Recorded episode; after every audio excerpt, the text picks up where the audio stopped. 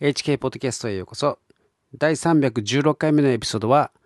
神は善なるお方であるという話をします。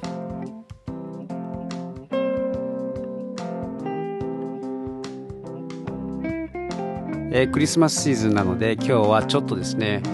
えー、マリアさんについて、えー、学びたいと思います。マリアさんから学びたいと思います。そうですね。クリスマスというのはあのとても良いもの素晴らしい神様からのプレゼントということでですね、え、喜びのシーズンであり、えー、素晴らしいものであります、まあ、そこに神様の愛がですね、えー、表されたからですがまあその良いものがですねもたらされるためには、えー、たくさんのですね困難をくぐり抜けなければならなかったということを、えー、ちょっと話したいと思います。マリアさん、えー、このイエス様がですね、降誕するのに、えー、まあその、お腹を用いられたというかですね、はい、えー、お母さんとしてですね、あの、その役目を果たしたマリアさんはたくさんの苦しみを通らなければなりませんでした。最後のイエス様のですね、復活に至るまで、その苦労の全てがですね、えー、まあ、その、報われるということはなかったんですね。ひたすら困惑し、えー、苦しんだ人生だと思うんですね。えー、まあ、どういうことかというと、まあ、ちょっとあの話していきたいと思いますが、あのマリアさんは最初はあのヨセフという人と結婚する予定だったんですけれど、そこにですね、えー、天使が現れたんですね。で、おめでとう、恵まれた方というふうにですね、天使が、あの、まあ、挨拶に来てですね、そして、まあ、少女が身ごもるということ、そういうこ言葉をいただきですね、そしてそれが神の独り子である、救い主であるということの約束を、えー、もらったわけですね。で、それ自体は素晴らしいことだったんですが、しかし同時に問題でもあるんですね。えー、その婚約者のヨセフさんにですね、それをどうやって説明するか、まあ、相当悩んだはずなんですね。で、ヨセフはですね、そのマリアのわけのわからないその説明を聞いて、当然ショックを受けたわけです。えー、それだけでなくてですね、実際に身ごもっているということが本当に分かったとき、沈み込んだはずなんですね。で、実際別れようというふうに、えー、なったわけです。まあ本当にここまで だけでもですね、もう、もし自分の人生にそういうことが起きたら、本当に、えー、まあ辛いですよね。えー、愛する婚約者がいたのに、えー、突然その天使が現れて、えー、神様によって身ごもったというふうにですね、伝えられて、えそれを婚約者は分かってくれなくって、まあ当然ですけどね、えそして婚約者の方も裏切られたとですね、え他に男がいたんだというふうにですね、え打ちひしがれてですね、えー、この婚約破棄となってしまう。まあそこそこに天使が介入してですね、え、ヨセフは、えー、マリアの言うことを信じたんですね、えー、そして受け入れたわけです。で、まあ、ヨセフはこれで OK だったんですけれども、まあ、マリアさんはですね、そこからも、まあ、大変なことが続くわけですね。まあ、結婚する前に、えー、はらんでしまったということで、まあ、お腹どんどん大きくなっていくわけですね。当然、周りでは、いろいろな噂が、やっぱりですね、立つわけですね。で、まあ、それに耐えかねてか、あ分かりませんけれども親類のですね、えー、エリザベツのもとにとど、えー、まったことが書かれています。えー、というのはですねその彼女エリザベツという人は、えー、バプテスマのヨハネという預言者ですねイエス様が、えー、現れる前に、えー、その道を備えるためにですね、えー、使わされた預言者ですけれどもまあ、彼を身ごもったあ彼を産んだばかりのですねそのエリザベスさんももともとは不妊の人で、えー、天使によってですね、えー、そのヨハネを与えられ与えられたと。あまあ、これこれも普通のあの旦那あ夫とのですね、ええー、性行為によって得たものですけれども、えー、天使によって身ごもったわけではなくてですね、えー、実際の性行為によって、えー、生まれたあ子供ですが、えー、もともと不妊だったので、えー、そのことをですね、しかも年老いていたので、えーえー、そのエリザベスはですね、そのことを天使からですね子供が生まれますということですね、えー、まあその旦那さんの方がその天使からですねその言葉をいただいたわけですがまあそういうようなあ経緯もあってですね、えー、マリアさんのことを理解してくれる人はあこのエリザベスさんしかいなかったんですね。えー、まあ、そういうことで、えー、まあ、6ヶ月、えー、マリアさんはですね、そのエリザベスさんのところで過ごしたあということだろうと思われます。まあ、つまり、えー、ですね、家の中にもいられなかったという苦しみがあったわけですね。で、さらなる苦しみがありました。出産が近づいているにもかかわらずですね、あのローマの方の命令でですね登録人口調査の登録をせよということでですねあの故郷のベツレヘムに行かねばなりませんでした、まあ、その旅だけでもですね大変なんですけれども行って行った先にですね、えー、宿がなかったんですね。まあどこも満員でですね。でそんな中で、えー、宿を貸してくれる譲ってくれる人もいなくてですね。すで、えー、に産気づいてもうパニック状態だったわけです。で最後にようやくですね、えー、まあ馬小屋しかないけれどっていうことで馬小屋をですね貸してもらえてそこで出産したわけです。まあなんという大変なことでしょうか。まあ、今の我々ではですね想像がつかない、えー、ことですけれども、まあ、その時、えー、羊飼いたちがですね、えー、訪れたりしてあの羊飼いたちがですね、えー、夜空に天使の軍勢がですね神を賛美している、えー、その救い主が生まれたということですね。えそういう場面をえー、場面に遭遇してですね。それで、えー、ここで生まれたということでマリアのところにですねその馬小屋にやってきたわけです、えー、そのことにマリアは驚いてですね、えきっと感激したと思うんですね。ああやっぱり本当に天使が言ったことは本当だったんだと。ですね。でそれで驚いて感動してえー、よかったで話は終わらなかったですね。しばらくして、えー、東の方のですね国の賢者たちが現れて、えー、その当時、えー、治めていたヘロデ王という人のところにですね、えー、ここで、えー、救い主が生まれたという、ことを我々は突き詰めた、え、突き止めたわけですけれども、え、拝みに来ましたということですね。ヘロデ王のところに挨拶に行ったわけです。で、ヘロデ王はですね、その自分の地位を揺るがす、え、救い主が生まれた、王が生まれたあということでですね、えー、最近生まれた赤赤ん坊ですね、えー、から2歳までの 子供を皆殺しにせよと、そういう、えー、命令を出してですね、で、まあ、ここでもまた、あの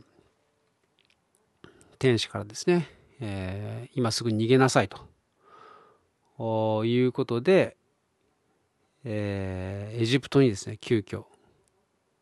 避難生活ということになったんですね。まあその東の国のですね賢者たちが来て、えー、救い主がお生まれになったので我々はプレゼントを持ってきましたと訪れてきて、えー、ああ素晴らしいなと本当にそうなんだとマリアはですね喜んだのもつかの間ですね。いきなり、えー、避難生活。避難先での生活というのはどうなるのかとかですね、えー、それに小さな小さな赤子をですね、えー、抱いて旅に出るということもまた大変でしょうし言葉のわからないエジプトでどうやって生活していけばいいのかとかですね仕事はどうなってるかとかですね、えー、旦那さんのヨセフさんもきっとですね、えー、なんでこんなことになってしまうんだろうとかあ困惑して、え、苦労したことでしょう。それでですね、え、エジプトの生活については全く書かれていないんですけれども、命を狙っていたヘロデ王が亡くなった後、天使からですね、え、もう命は狙われてないので戻ってきなさいということで、あの、ナザレという田舎に戻ってですね、え、ヨセフは大工として働いて、えー、生計を立てていました。イエス様もですね、それを手伝って暮らして、えいたんですけれども、まあ、マリアさんはですね、えその後子供を何人か産んでいますけれども、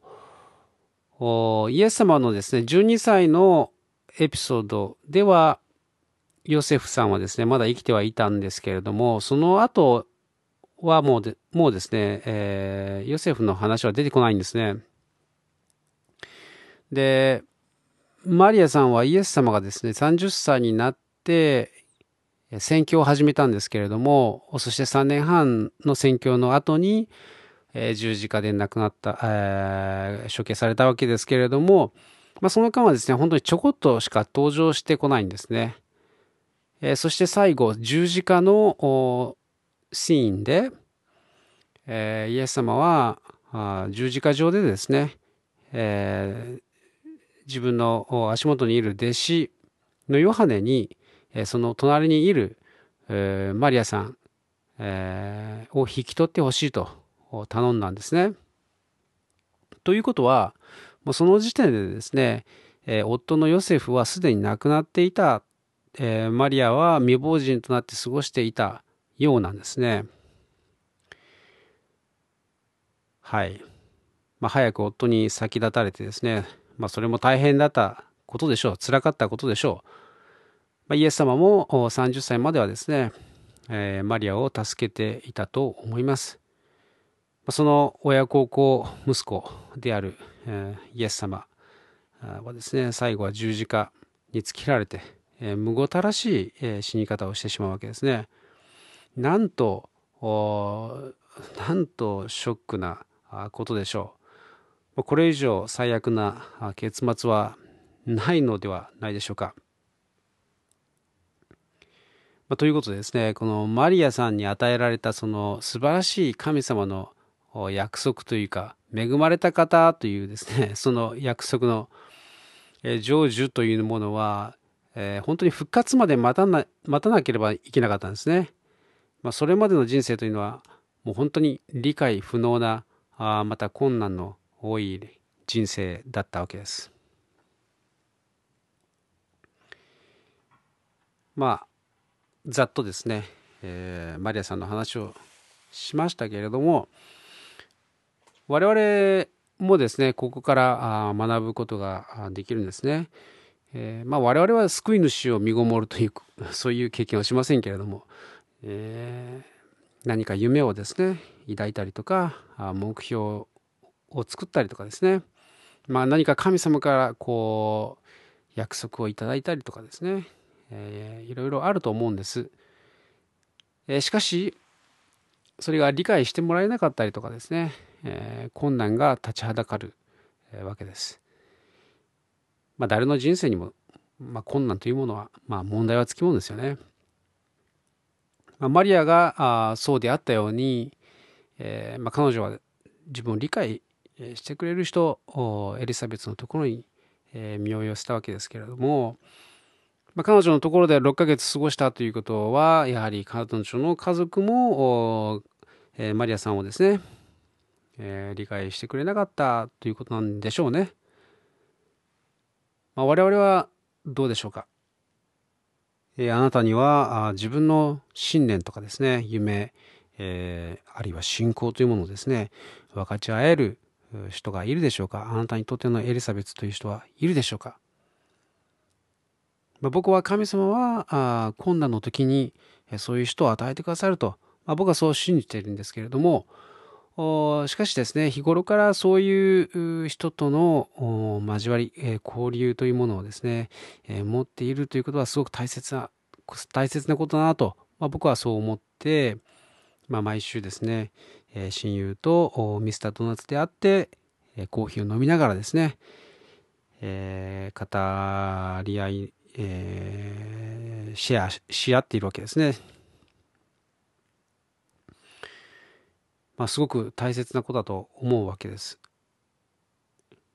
まあ、多くの場合ですね、え家族というのはですね、なかなか理解してくれない、えー、ことがありますね。ですので、えー、一人でいいので、本当に、えー、自分の大切にしていることですね、えー、分かち合える親友というものを必ず、えー、神様が与えられると与えてくださると信じて、えー、祈ってみてはいかがでしょうか。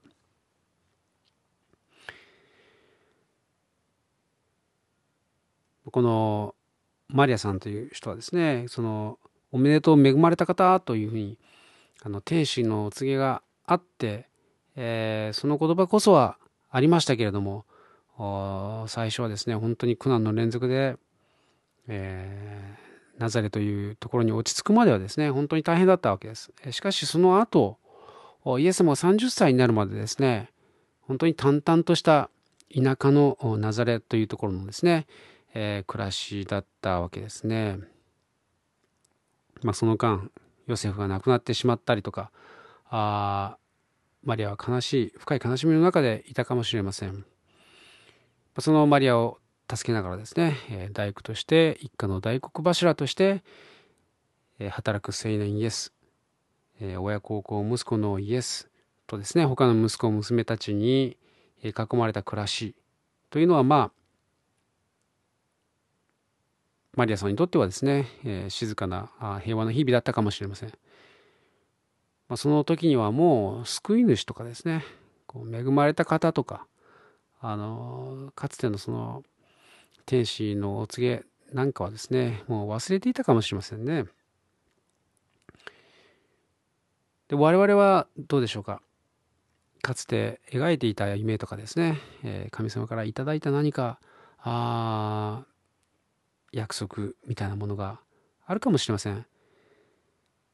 そうやって聞いてみると、ああ、なんかあったなあというふうにですね、思い出すかも、思い出すかもしれませんね。まあ、なたが忘れてしまったとしても、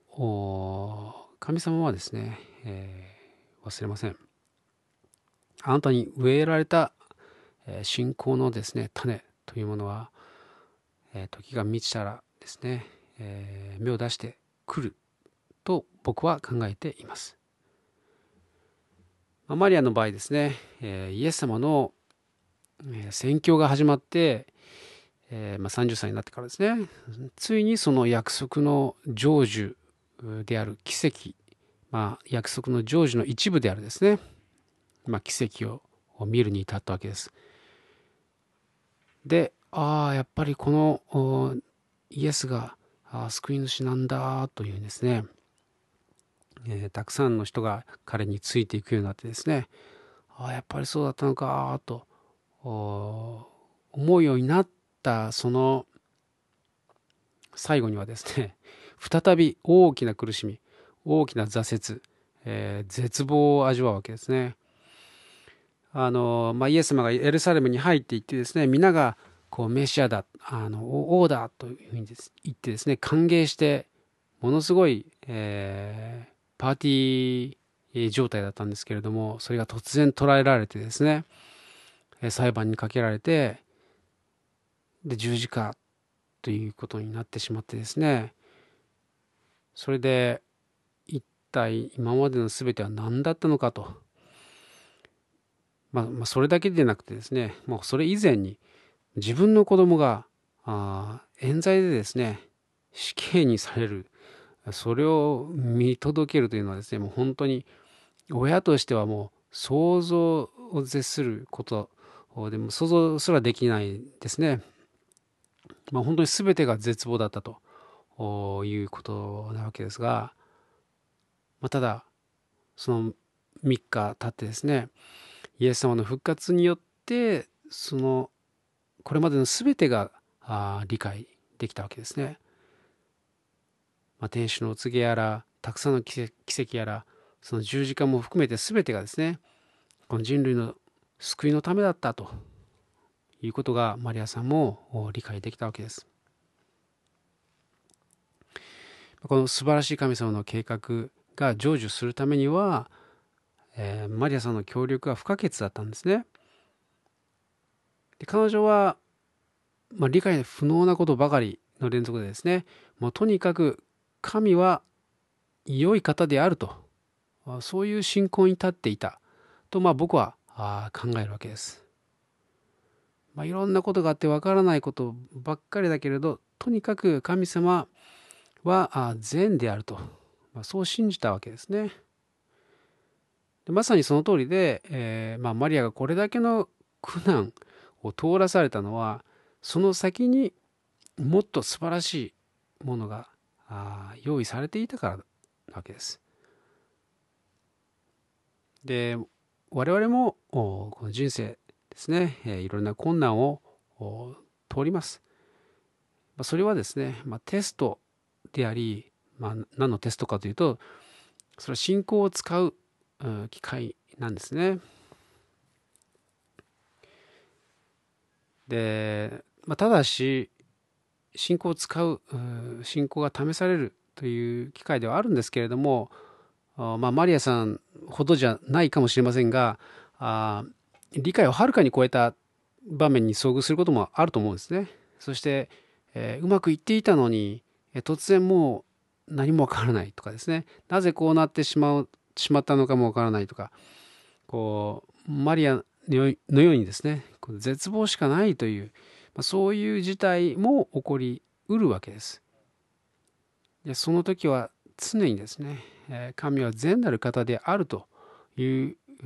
信仰に立ち続けるということが大切なんですね。ま、困難とか苦難があったとしても神様はさらに素晴らしいものをこの先に用意しておられるそれを我々は聖書から学ぶことができるわけです。だから、え聖書を読むべきなんですね。まあ、個人レベルでも本当に困難があるわけですけれども今人類全体を見ても困難の中に、えー、苦難の中に、えー、います、そして世界は混乱を極めています、えひどいことがたくさん起きてますよね。そのことについて、えイエス様はそれは生みの苦しみの始めだと言いました、まあ、つまり人類に対してもですね同じことでこの先には苦しみをはるかに超えた素晴らしい世界が我々信じる者たちにですね用意されているということなんですね。だからこそしっかり耐えて神様は善なる方であるとそういう信仰を持ち続けることが必要なんですね。えー、あなたはそれを信じますか？えー、分からない時とか分からなくなってしまった時苦悩に満ちた時それでも神は善であると信じることが大切なんですね。神様の素晴らしさを見るためにはですねその信仰が試されるわけです。その素晴らしさというものがですね、え自分の想像していた通りにならなかったとしてもなんですね。まあ、マリアにとってのそのメシア像というのはあ王であってその十字架をですね通るということは想像全く想像していなかったと思うんですね。しかしその十字架を通して神様はもっとはるかに優れたあ素晴らしいものをですね、えー、用意しておられたんですね。まあ、我々も何かの夢が終わってしまったとか、えー、失敗してしまったとかもうダメだとかですね。もう希望は消え失せたと、まあ、そういう状況に陥るかもしれません。しかしそれでもその先があるのだと。いうことですね、まあ、聖書を読んでいるとえー、ヨブという人がですね本当に、えー、苦しみの中を通った人がいるんですけれども、えー、しかしそれで終わらなかったんですねその人はあその後に2倍の祝福を受けたと、えー、書かれているんですね、まあ、神様はいたずらに我々に、えー、苦難をですね通らされたりとか、えー、訓練を施したりとかですね、えー、苦難だけを与えるということはえ決してしないわけです。まあ、我々は愛されている子供として扱われているわけですから、えー、そしてまた神様は善なる方であり公平なる方ですから、えー、そのことをですねしっかり握ってい、えー、きたいいきましょう。ということでですね、えー、まあ、クリスマスということで、えあんまりですねマリアさんのことについては語られることがないので、えー、この機会に良いかなと思って、え、マリアさんについてですねマリアさんの人生を通して、いろんなあ困難の中にいる人たちの、励みになれば良いかなと思って、え今日はシェアさせていただきました。はい、えいかがでしたでしょうか？今日も最後に、えお祈りしたいお祈りして終わりたいと思います。愛する天のお父様。え今日はマリアさんの話をシェアできて、え感謝します。このクリスマスの時、神様が私たちに与えられる、えいろんな場面においてどんな時もあなたは善なる方であると良い方であるということを信じ続けそのことをそこに、え私たちの心の焦点を置いて、えー、困難の中を突き進むことができますように。私たちをお導きください、えー、この時を感謝してイエス様の名前によってお祈りします。アメン。最後まで聞いてくださってありがとうございました。ではまた来週お会いしましょう。